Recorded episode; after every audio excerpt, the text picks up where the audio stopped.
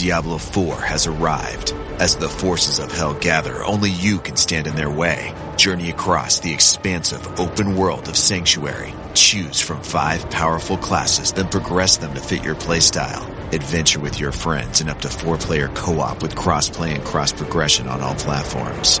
Welcome to hell. Diablo 4, available now. Rated M for mature. Tap the banner or visit this episode's page to learn more.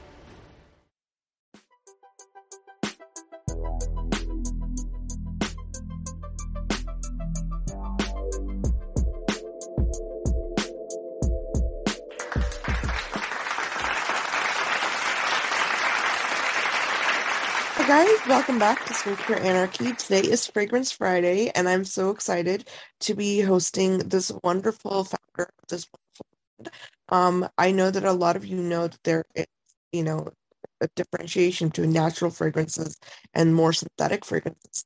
Today's episode is going to be all about the natural side of things. Without further ado, I want to introduce you guys to Whitney Swales, who is the founder for Wit and West Fragrances. Welcome to the show, Whitney. Thank you so much for having me, Ekta. I am excited to talk to you about natural perfume and Wit and West perfumes. I'm very excited to learn from you. I know that there's a lot to um, learn here when it comes to just you know the the concept behind um, you know natural perfumes, and so I want to uh, dive into that later. But first, Whitney, I would love for you to tell me more about yourself and how the line actually began, and um, what really inspired you. If you could walk us down memory lane. Yeah, so um, you know, I've always really loved perfume. It's something that's been a big part of my life for as long as I can remember. Um, I grew up in Colorado Springs, and my parents had a British import shop called Swale Hall. So after our last name, um, had all sorts of things. So it had British woolens, it had scarves, it had tea, um, and it also had uh, this perfume brand that's really famous, old perfume brand called Floris of London. Um, and so that was sort of my first initial exposure to perfume. And I was just kind of enamored with it and thought it was really cool and, and loved it whenever we got a new scent um, into the store. And my parents both really liked fragrance as well. My mom wore Chanel number five.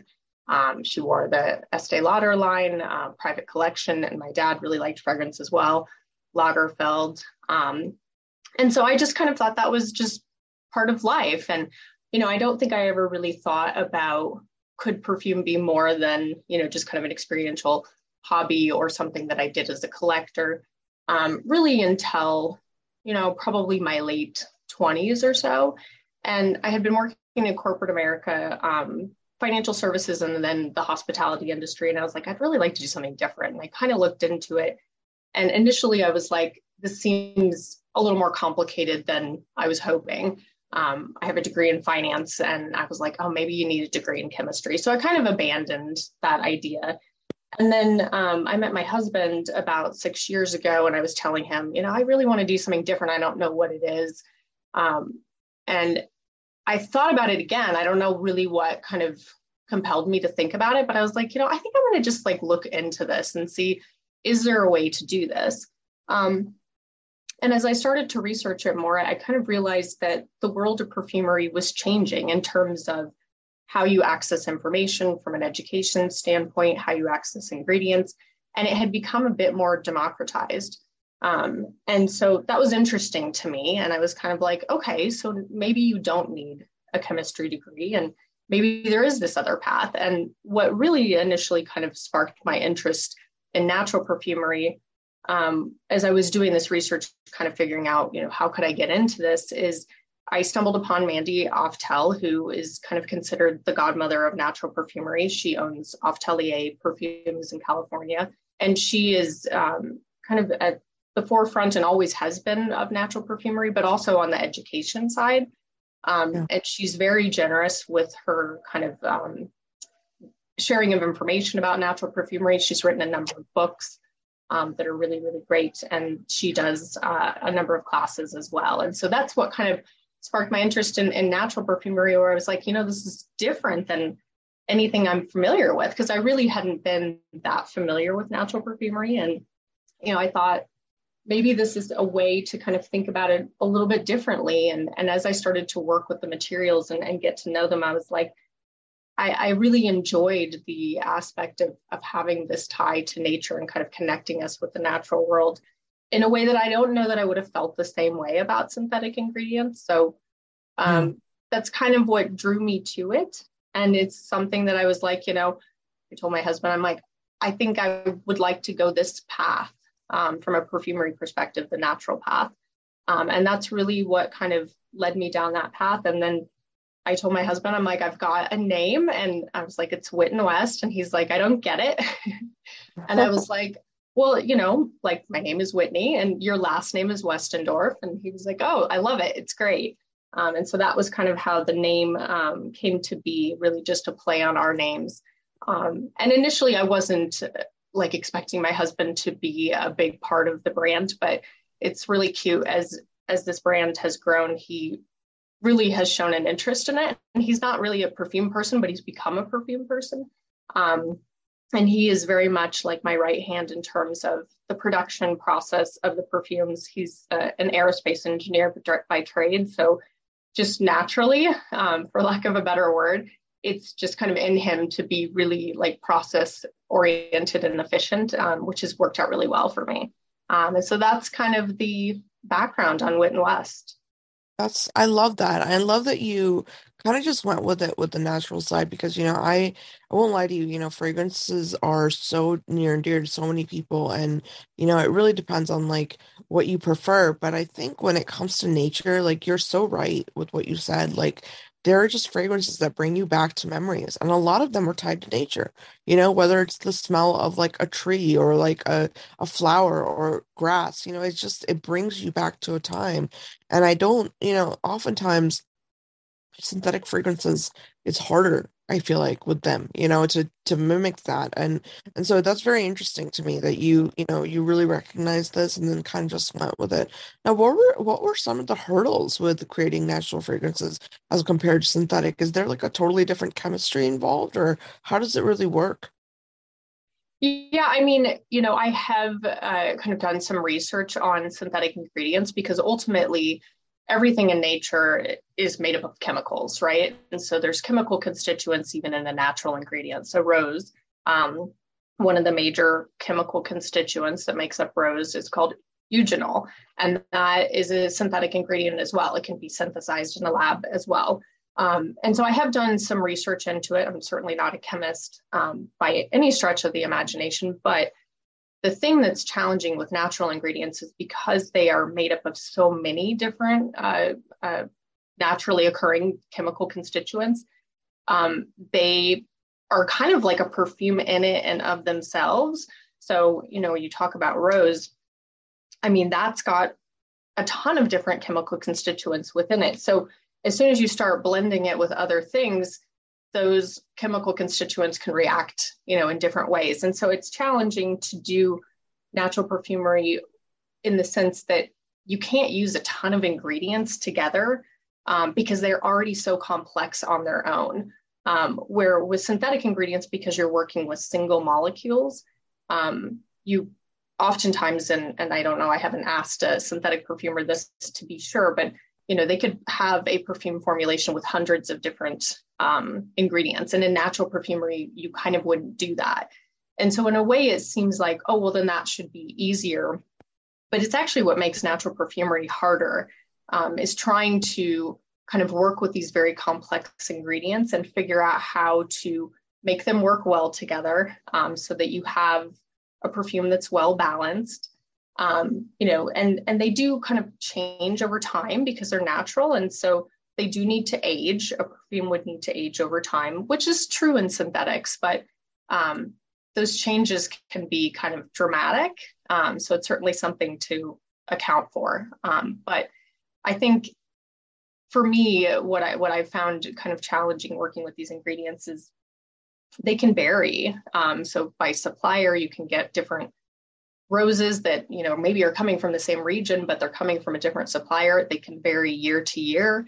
Um, so that can be challenging too or ingredients can just be gone um, you know if a particular producer just stops producing it. So there's challenges like that that you know are kind of related to agriculture and and just you know weather patterns and things of that nature. So um, it's challenging, but but it's fun at the same time.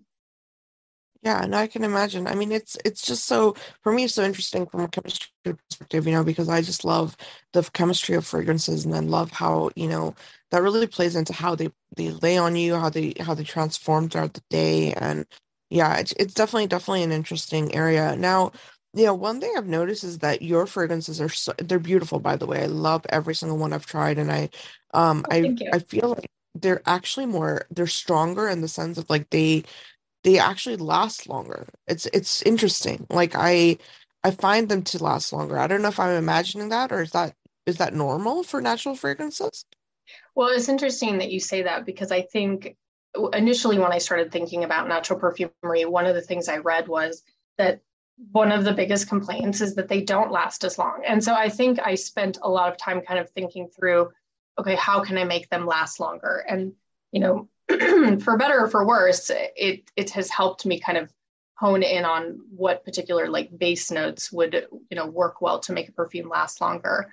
Um, and I find that some people like that and some people don't. And so um, initially, I started out with my line of Eau de parfums. And then I added um, three Eau de colognes because I did have people telling me, like, oh, these are actually like you know quite strong and um, they last for a long time. And i, I was surprised because i thought that's what people wanted but you know people want all sorts of different things. So people do like kind of lighter scents as well. And so um, yeah I, you're not imagining it at all. It was certainly intentional. Um, but i've kind of had this um, realization that that's not necessarily for everyone. Like i like really kind of like rich um, heady fragrances and that's not necessarily what everybody likes. So i've kind of had to think through that um, with additions to my line over time. Well i absolutely love it. I think it's a wonderful um you know component of your fragrances. I've i really enjoy things i don't have to re-up on a lot you know because throughout the mm-hmm. day it's less time. Yeah know? i agree with you.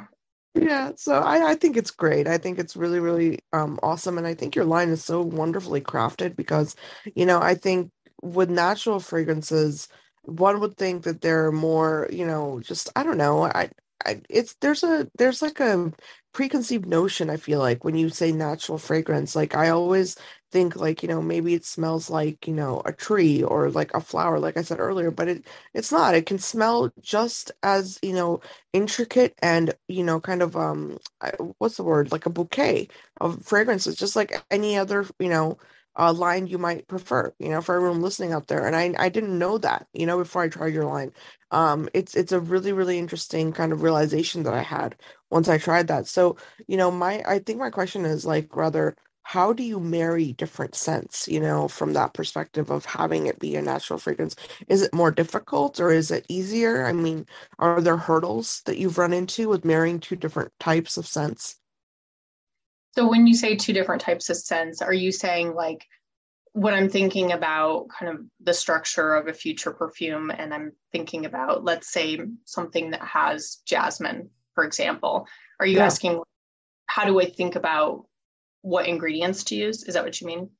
Yeah, that and just make you know how like a lot of scents have like bergamot and they have they have jasmine, they have lavender, you know what I mean? So like they mm-hmm. mix together. So for you like when you approach your perfumes um you know what is that what, what are the things that you do marry together in terms of just creating it overall? Yeah. So i think it depends on you know kind of what fragrance family i'm focused on. So if i'm focused on for example like a floral um, fragrance family then i might say kind of like you know is my overall goal to make this a really like kind of floral, like feminine, um, airy scent, or is my goal to make this kind of a um, ambery, woody floral scent? So I kind of start from that level. And then from there, I think through, you know, what is the character I want that this perfume to kind of evoke? Do I want it to be, you know, something that's tied to a memory, which uh, that is pretty much where I start with a lot of my fragrances. They're all based on um, you know, either experiences my husband and I have had from a travel perspective, um, or I'm also a ballroom dancer, uh, amateur ballroom dancer. Um, and so I've got a couple of my fragrances that are trying to evoke the character or experience of a particular ballroom dance. Um, one of them is called La Valse. which means um, the waltz in French. Um, and it's kind of this more traditional rose. It has vanilla. We actually do an in-house vanilla tincture for that one. Um, so a bit more of a soliflor, which a soliflor would be kind of a single note flower. Um, so it really just kind of depends on, on what I'm trying to create with that experience from an olfactory or, or sensory experience. And then from there, you know, there's certainly ingredients that go well together. So you mentioned bergamot and jasmine. Those are two ingredients that go very well together. Bergamot is actually an ingredient that can be used in a lot of fragrances from a top note perspective. Um, it works very well in chypres. Um, are, are, a very classic um, uh, type of fragrance. It actually means, um, uh, or it's actually derived from the island of Cyprus. And so um, it has uh, labdanum, which comes from the rock rose. Um, so kind of a resinous, rich, full base note. Um, also has oak moss, um, and then bergamot is another key characteristic um, or keynote within a, a chypre. So if if I was starting with something like a chypre, then I would have a bit of a skeleton kind of already started because there's these key components that go into a chypre. Um, yeah. If it was something like a, a fougere, which is a, another kind of traditional French perfume, fougere meaning fern-like um, in French, and again it has oak moss um, also, lavender is a key component, um, tonka bean. Um, and so those types of fragrances are a little bit easier. Not, they're actually pretty challenging fragrances to make, but they're a little bit easier in the sense that you do have this skeleton kind of structure to start with. Um, and then from there, you know, you can kind of make it your own from a creative um, perspective, artistic perspective. Um, but yeah, I mean, I think in general, it's really just time and kind of understanding, you know, what things do work well together. There's certainly certain ingredients that just kind of clash, they just don't work well together, or certain ingredients can take over a perfume. And, and that's just something I've had to learn over time through a lot of trials and sometimes frustration, but it, it's oftentimes it's fun. It's kind of like interesting to figure out like, oh, I just realized that these two ingredients go really well together or or oh no i'm making a note that these two don't go well together. So yeah it's a it can be a challenge but it can be a lot of fun.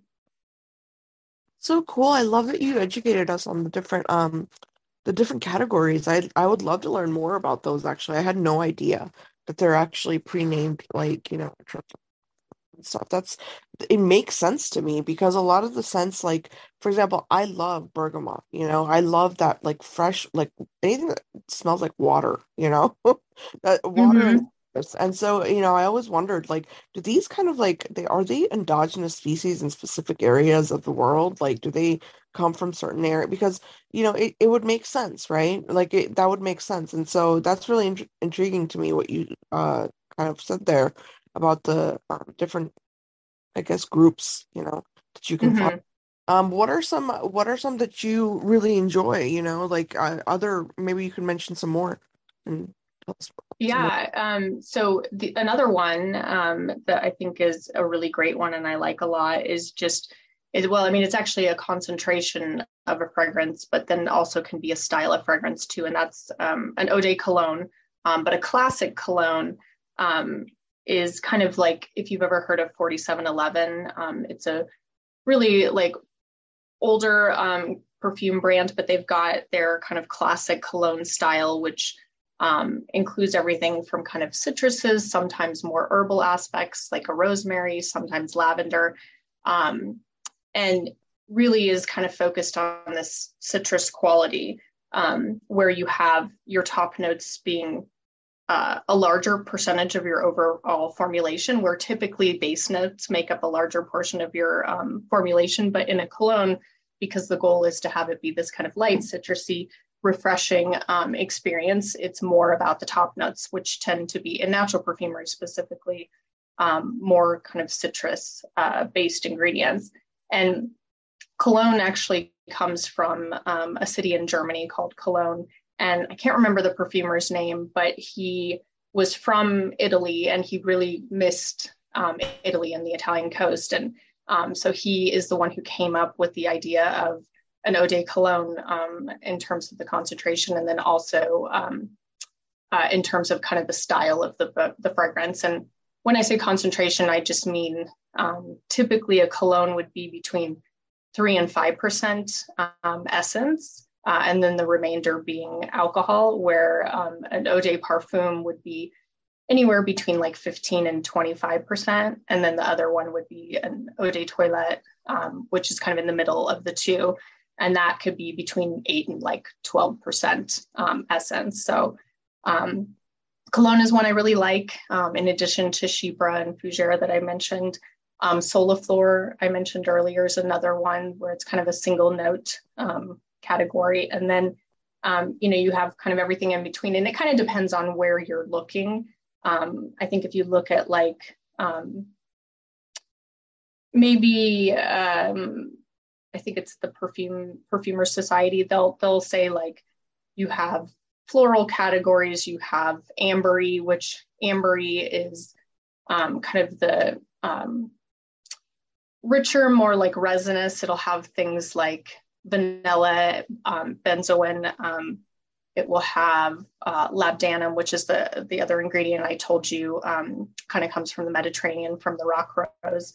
Um, it will have that kind of spices like nutmeg, um, clove, um, oftentimes jasmine, so headier flowers, kind of orange blossom, things of that nature.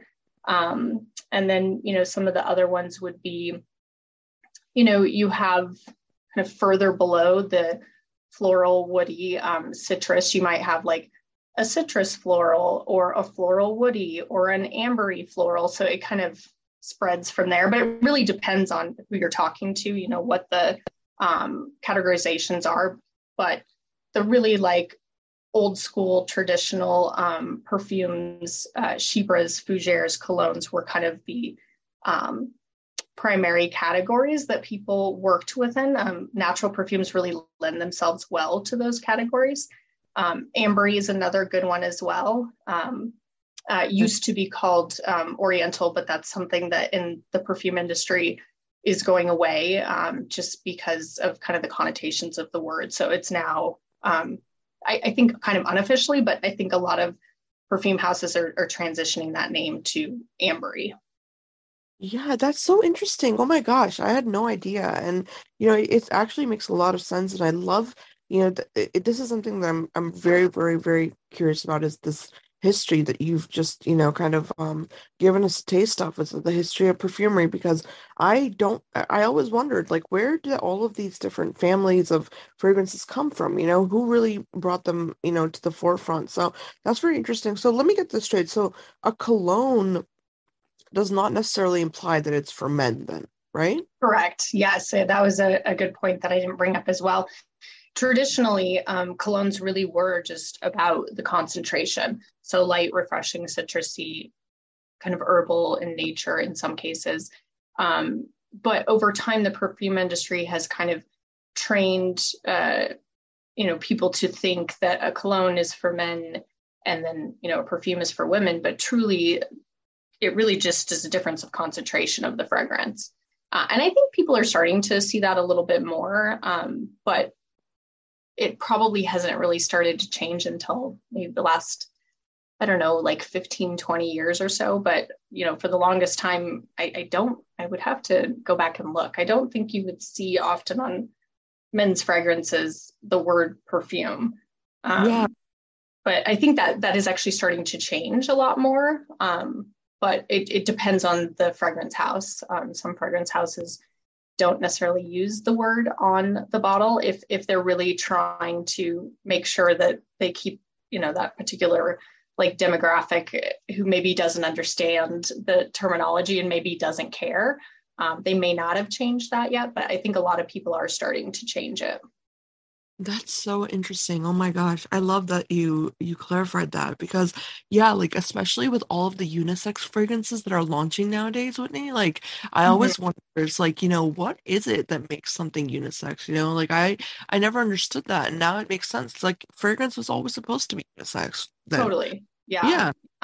Yeah, I mean to me it's it's a matter of like what you're interested in and the cool thing about natural perfumes is they kind of naturally just by their very nature lend themselves to be um, you know more kind of genderless gender neutral. Um, and and truly it's funny my my husband will wear one of our fragrances and i'll be like wow like it really does smell more masculine on you than it does on me. And i think that's probably true for any fragrance. It's it's really just our perception in a way like our olfactory perception. So i think you know, if somebody really likes a rose fragrance and they're a man, they should totally wear that. Yeah, I completely agree with you. And I think that by educating people like this, it's it's better because I think men often like, you know, I had this conversation about skincare and it was like about how men think that, you know, just because something is named a certain way, like they're less inclined to buy it, you know? And I think that mm. marketing has done such injustice, you know, I feel like to so many different you know areas of beauty and wellness and i didn't realize fragrance is one of them you know yeah. so if if you're a man out there and you're listening in you know just because something has you know perfume on it doesn't mean that it's not made for you i mean i i've tried so many scents that are very like masculine um you know like I, I guess you could say, you know, the scent is very masculine, and I've I've often said like, okay, no, I can't wear this. you know, I feel like I smell like my my ex from like high school when I'm wearing this. Oh, you know, it, it's interesting. That's very interesting, and I think it's really a matter of education. And you know, I I, I would love to like see the industry kind of shift and and start talking about this more because yeah like i said you know unisex perfumes are or unisex scents are really you know making a, a comeback or i guess a rise you know in this industry and it makes you wonder like you know is it another marketing hoax right? So it's like yeah makes- yeah. Yeah it for, it for sure was a marketing angle um because you know the majority of people who wore fragrance were women. And so that's where the marketing dollars were spent were to you know target women as probably very true in skincare i would imagine as well. So that is I, I mean both like you said both of those things are changing where um, i don't know that a lot of men were really concerned about skincare 30 40 years ago. That wasn't really in their vocabulary right? And now maybe it's something that people have started to see can be beneficial to everyone. It really doesn't matter what your gender is. Right, right, absolutely. No, absolutely. I th- I think that's very, very fascinating. Um, we might have to do a whole episode on this. yeah. yeah. This would be very cool. Um, so going back to your brand, I really think that, you know, this is a good time to to talk about that, you know, in terms of how men can also be very much into, you know, Wit and West perfumes because I mean, it's a really, really great line and I and I would love to hear your feedback on, you know, if any of your consumers fall into the male demographic, you know, any feedback you've heard, um, you know, either from their wives or their partners or whoever, if they've been, you know, utilizing your collection or is that not really something you're seeing yet? You know, um, the thing that I've learned kind of as we've evolved this brand is there really is a world of um, fragrance enthusiasts who are collectors, um, and a lot of them are men, and and I love that. I think that's so cool. I, I didn't even realize that. Well, one, I I thought that my fragrance collection of five fragrances or ten fragrances was a collection, but I've learned um, just through Instagram that I, I, certainly was not a collector. Um, and there's people that have hundreds of fragrances and they like to try different things um, and they like to talk about it on Instagram. And a lot of it, a lot of the people out there are men, and, and I think it's super cool. Um, and I do have a number of men who uh, wear my fragrances and who've come to me on Instagram and who've been interested in my fragrances. Um, one of them I think that a lot of men really like, and actually a lot of women really like too, um, is Brumaire Woods. And Brumaire Woods is a fougere. Um, and I think what works really well and why it can lend itself to be great for um, any gender is that because it's a fougere, it has oak moss, which tends to have a masculine edge. Um, it's kind of earthy, it's dark, um, it's what people think of when they think of an old school um, fragrance. And then it has lavender, which lavender can kind of go both ways. Um, and I think that's great. And then it also has um, neroli, um, which comes from the bitter orange tree and is a flower, but um, is often used in eau de colognes um, and kind of the cologne citrus style. Um, and so there's something about that fragrance that I think really has this mass appeal um, for everyone, which is great. I, I do have, you know, a couple of fragrances that I would say certainly are more kind of feminine leaning. So one of them is Yuzu Pop, um, which is a, an eau de cologne. Um, I think you had that in, in some of the samples that I gave you.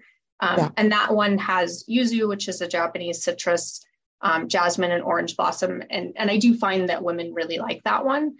Um, another one that I think is really great for women is Rose LA. Um, again, uh, kind of citrus focused. It's got pink grapefruit, um, red mandarin, um, rose, and rhododendron, which is a, a, flower that kind of has an effervescent quality, um, hence the name rose. So those are kind of ones that I think lean a little bit more feminine, but you know, certainly I've had um, men who really like rose LA. So it really just depends, um, you know, on, on the person. But yeah, I think you know, I, I really want to create more kind of like woody fragrances. And I think that is probably something that might have more appeal to men.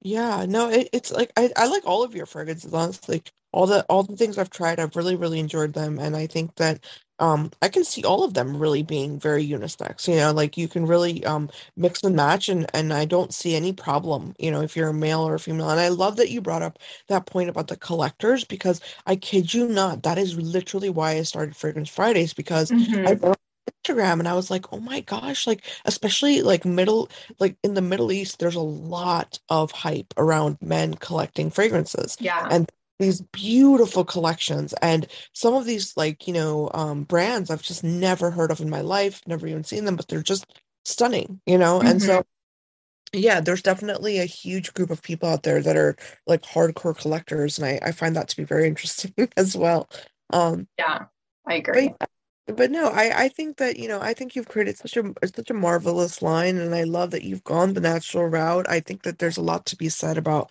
anything that's based in nature. You know, I I really believe in the idea of like you know back in the day we didn't have this you know the perfume world and stuff, so people were relying on things like you know grinding up things like you know on a rural level. Like I I think when you and I spoke before the podcast I had told you like my grandmothers, you know, they used to, you know, grind up certain flowers or leaves or like even a wood, you know, like wood bark and it was like a fragrance and the oils that were extracted from that, they would use that, you know? And so mm-hmm. like, that dates back so many thousands of years is this idea of natural fragrance and really using your surroundings as inspiration. So I love what you're doing. I think it's absolutely brilliant. So, you know, hats off to you. Yeah, yeah. And I think you and I had talked a little bit about, um, you know, the thing that I find really interesting and kind of um, fun uh, when you think about natural perfumery in terms of uh, more traditional methods of, of extracting a particular ingredient. Um, and, you know, I think most people are familiar with distillation. So a still, um, you know, could be used for steam distillation. Oftentimes citruses are steam distilled. Um, the peels are steam distilled. Um, but one that most people don't know about, or, or a lot of people don't know about unless they are really familiar with, um, you know, the world of fragrance is enfleurage, um, which is a traditional French method of extraction. It has kind of fallen out of favor, except for now it's, it's being revived by artisans. Um, and the reason that it fell out of favor is because it's a very laborious and kind of time consuming um, and just generally low yielding kind of process. And so um, it was a, a, method that was used um, basically uh, by the French to extract flower or scent from flowers that did, weren't like readily um, uh, conducive to distillation. So things like jasmine really can't be distilled. I think there are some maybe artisan distillers who do um, hydrodistillation, which is a, a, kind of gentler form of distillation with jasmine, but it's not something that's readily available on the market. Um, so things like jasmine before solvent extraction came about um, worked really well for something like enfleurage. Um, there's other flowers like lilacs. You couldn't distill lilacs; it would pretty much be ruined. It would be a muddled mess. Um, it wouldn't smell the same um, because the flowers are so delicate. The petals are delicate. And so what enfleurage is, is basically you get a glass tray um, and then you put some type of neutral fat like a coconut oil or palm oil on it and, and you spread that on the tray. And you take fresh flowers, put that on the fat, um, cover it so you know it's protected but has some kind of air um, so that it can breathe a little bit. Um, and you let that sit depending on the flower potentially one day sometimes flowers that kind of breathe their scent longer um, you can do multiple days something like a lilac you would only want to do for a day um, because they start to wilt um, and then you replace it multiple times sometimes 30 40 50 times um, and the fat, so the coconut oil or palm oil, actually um, uh, absorbs the scent from the flowers. Um, and so what you're left with is, is potentially either um, something that could be used on its own. So you could use it as kind of like a body butter or something. Um, and it's a very highly fragrant, very true to life scent that you're left with, which is awesome. Or you can kind of process that further into um, what's known as an extrait. And so the way that you do that is you take the fat um, and you soak it in uh, ethanol, alcohol, so 190 proof alcohol, um, and then the alcohol absorbs that scent. And so you have to kind of let it sit for, I've found sometimes up to like six months. Um, and then you have to uh, filter it a number of times to get the coconut oil out. So you can see how this is like a really like involved um, process that can take months and months and months. And you know you're working with seasonal flowers and so it can in my case i've been doing this for several years to try and get um, just enough to be able to release um, a new perfume um, but it's amazing because it's this it's this uh, um, the quality that you get from an enfleurage extrait oil is, awesome um, in terms of scent profile because it's just not something that like a lilac that you would be able to get in any other way. Um, there are some extractions of lilac, like a CO2, which is a, a supercritical extraction, um, but you can't use an alcohol-based perfume for it because it doesn't really dissolve in alcohol. So doing something like enfleurage allows you to use it in an alcohol-based perfume and really so, capture the scent, the fresh uh, or the um, scent of a fresh lilac bush. That's so interesting. So wait, so do every uh, I, I'm I'm gonna back up a little bit because I'm very very you know uh newbie when it comes to this stuff. So um, uh, what you mentioned like you know so when it comes to alcohol, it doesn't. So every fragrance doesn't have to have a concentration of alcohol in it, then, right? According well. I mean, it it depends on what kind of format of fragrance you're talking about. So all of my fragrances um, do have alcohol as their base. We use an organic alcohol um, in our base um, from a company out of Oregon. Um, some people do oil based, so maybe like a fractionated coconut oil. I, I choose not to mainly because um, there's a number of ingredients, natural ingredients that don't dissolve in oil. And there's also the opposites, uh, where some ingredients don't dissolve in alcohol, but most ingredients do. Um, and I also find that with a oil-based perfume, you do have kind of like degradation over time where there's separation that can happen. Um, the color of the fragrance can kind of change. And so to me, what I really like about using an alcohol base is the shelf life is a little bit longer, the experience of wearing the fragrance. I enjoy more. I, I enjoy the experience of being able to kind of spray it and you know get the full effect of the fragrance as opposed to um, you know, like an oil based perfume is really something that holds closer to the skin, which is great. Um, so if you like that, then I think that can work well for some people. Um, it's just not something I like as much. And then enfleurage, I, I, had kind of started to go down this path a little bit. Maybe this is what you were saying. Um, yeah. Originally, you, I think people uh, often would use it as more of like a solid perfume.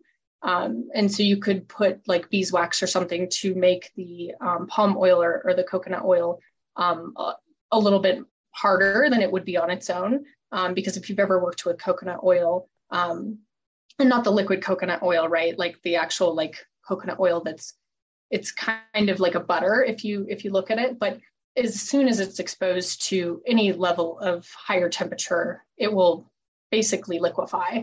Um, yeah. And so if you put something like beeswax in it, then it will be you know kind of more solidified. That's really interesting. Yeah, and you're right about coconut oil. It's it's very um... and so from there you could you know potentially. Oh, go ahead. Sorry, Ekta. No, sorry, I, I thought you cut out. Please go ahead. oh no, I was just going to say, um, you know, so if you put beeswax or something with the um, uh, palm oil or um, coconut oil uh, after you've extracted the scent into basically what it ends up being called is um, the enfleurage fats. Um, you could, you know, add other ingredients, other oils or something to complete to create a more kind of complete perfume, and then you'd have a solid perfume.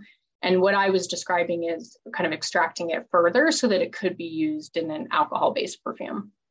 That's so interesting. So, I mean, I, I just feel like this, you know, this entire world of fragrance is so like it, it's just so like pliable and moldable and you know you can have so many different options. That's really interesting about the the beeswax and the coconut because you know i i always wonder it's like do you have to have certain solvents? Do you have to have certain ways of extraction? So that's really it answered a lot of my questions actually. Thank you. Yeah yeah and the the other ones that are kind of newer so if we if we go back like you know to basically alchemists who were kind of the first um, distillers and, and perfumers, if you will. Um, yeah. They did it based on distillation, and distillation is a very limited palette of ingredients that you're able to, you know, kind of use. Um, it's a lot of citruses. There's some woods. Um, there are some flowers. I mean, lavender can be distilled.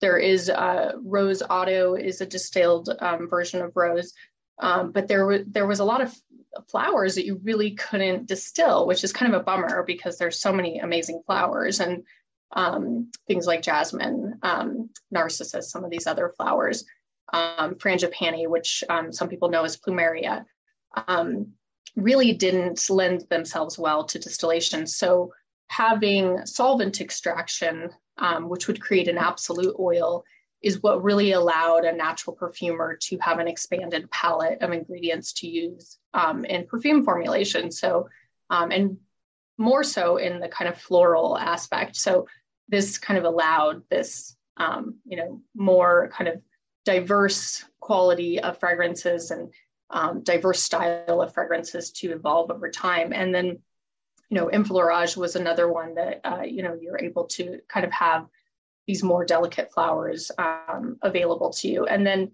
um, CO2 extraction, and I'm not a chemist, so I don't, I don't, I'm not going to explain it like as perfectly as I think as someone who is a chemist would, but it's basically a um, high pressure uh, supercritical um, method that uses CO2 to extract a scent.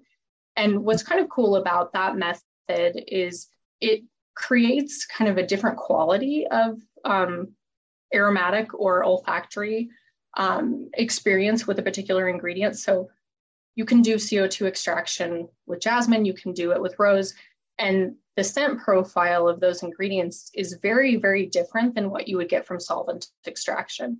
Um, and so that's really cool too. As a natural perfumer, you know, I think people sometimes are like, oh, you're really limited in, in your ingredients. And it's like, well, yes and no, because not only do you have this um, diversity of basically origin of ingredients. So, you know, maybe a rose that you get from Bulgaria might be quite different than something that you would get in Morocco. Um, so you have that diversity of original origin of, of the um, ingredient. And then you also have the extraction process can create an entirely different ingredient in some cases, it, it feels like, um, in terms of scent profile um, which I find really cool. And, and one of the things I like to do um, as a result of having these different kind of extraction um, methods available uh, in terms of ingredient sourcing is, for example, um, if I'm working with something like jasmine and I, I really want it to be something that um, has uh, the experience from top, middle to base to dry down um, then I might use something like a jasmine grandiflorum um, that's solvent extracted, and I might also use a jasmine CO2 because jasmine CO2 tends to act a little bit more like a base note. Um, and so it allows you to kind of carry that experience throughout the duration of the perfume wearing um, or, or, throughout the duration of the day while you're wearing the perfume, which I think is really cool. Um, and there's there's a few other things I've been able to do that with. There's a CO2 extraction of sandalwood. Um, and in that case, that acts a little bit more like a top note. Um, sandalwood is usually um, uh, distilled. There's also a um, kind of an upcycled by absolute version of sandalwood, which is a solvent extraction. Um, and so there's this ability to kind of use these ingredients in different ways where you can have the experience of that particular ingredient throughout the whole um, you know experience of the of the perfume which i, I really enjoy. Because sometimes you're like oh i really wish that you know the opening of this perfume lasted just a little bit longer. Um, yes uh, yeah I, i've had that. Yeah yeah exactly yeah, no, I, I was uh, that's actually so so cool to me because like I told you, like I love bergamot and I love citrus smells and I was actually one of the previous episodes I did, they were, you know, one my guest was like, well, usually those smells, you know, those scents are the first ones to evaporate. Yeah. So they really leave you very quickly. But then I'm like, you know, now that we're talking about the different types of um extractions, it's like if you could create a scent that was like literally like one of your favorite notes, you know, and just have that as like the main part of the fragrance, like that would be such a like something for me, especially as a consumer, I would gravitate towards because a yeah. lot of you know that's where i you know for me that's so intriguing especially from like the blending standpoint you know how people are like well i i you know i blend my perfumes i i wear mix and match you know and that's great but it's like how cool would it be to do what you just described here which is just have one fragrance that's jasmine extracted in different ways so it lasts and then you know you have various ones you know that's just like basically one type of scent mm-hmm. and then you mm-hmm. create your own you know personalized profile but that's that's so cool to me. I love that. I love yeah. how you can really play around with it. Yeah you know you you mentioned bergamot and i i wish i could figure out a way to make bergamot last uh, for the full duration of a perfume but as your other guest um, alluded to because it's the top note it's very volatile and so it's very fleeting. Um, but there's other things that i kind of think about when i'm thinking about citrus to make it last longer. There's there's ingredients that act like citrus that maybe aren't.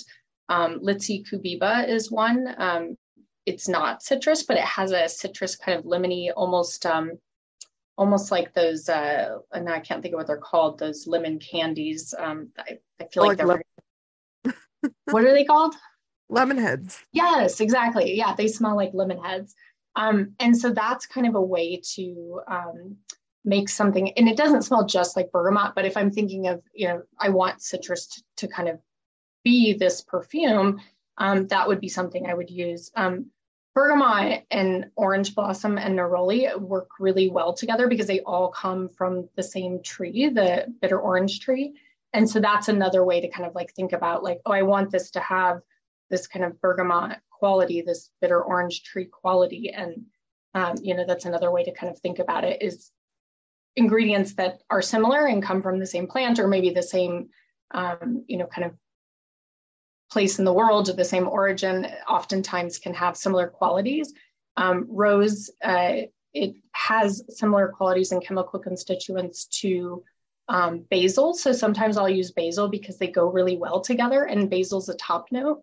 Um, so other, there's other ways to kind of pull out um, the experience of a particular note um, with similar ingredients that have similar chemical constituents as well. That's so interesting. I love that. I love that you said that because actually it's ironic that you said that because I one of my favorite fragrances um it does have neroli, orange blossom and bergamot in it. Mm-hmm.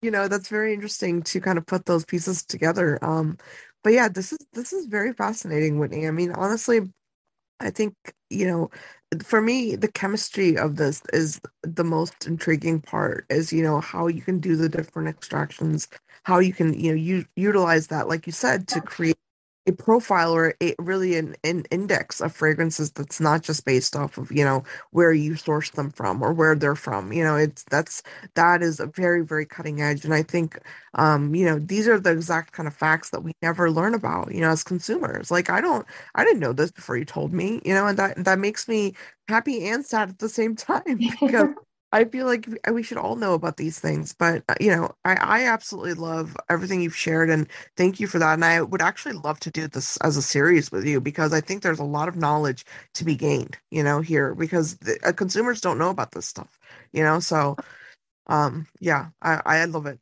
But I love your line actually. Your line is actually wonderful and I've really enjoyed it so far and I really love the work that you guys are doing.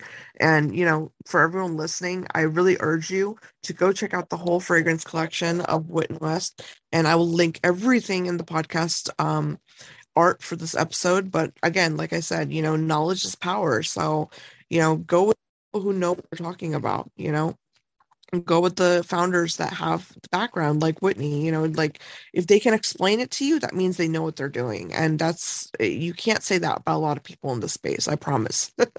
So yeah definitely check out the brand i will link everything but whitney you've been such a dream to host it's been such a dream to host you so thank you so much. Yeah thank you for talking to me about um, Wit and West perfumes and just perfume in general it's something I'm really passionate about, and I, I love to talk about it to other people who also like to talk about it. So thank you, Ekta. I appreciate it. Yes, my pleasure. Um, and again, everyone listening, make sure you check out the brand and also leave us your comments and questions because this was a very informative episode, and I would love to hear your questions. And if you have any, you can definitely leave them in the comment section or email me. I'll definitely pass them along um, to Whitney's team and see if we can have her on again and you know do like a Q and A or something. But yeah, thank you again, and I will be back next time. Thank you.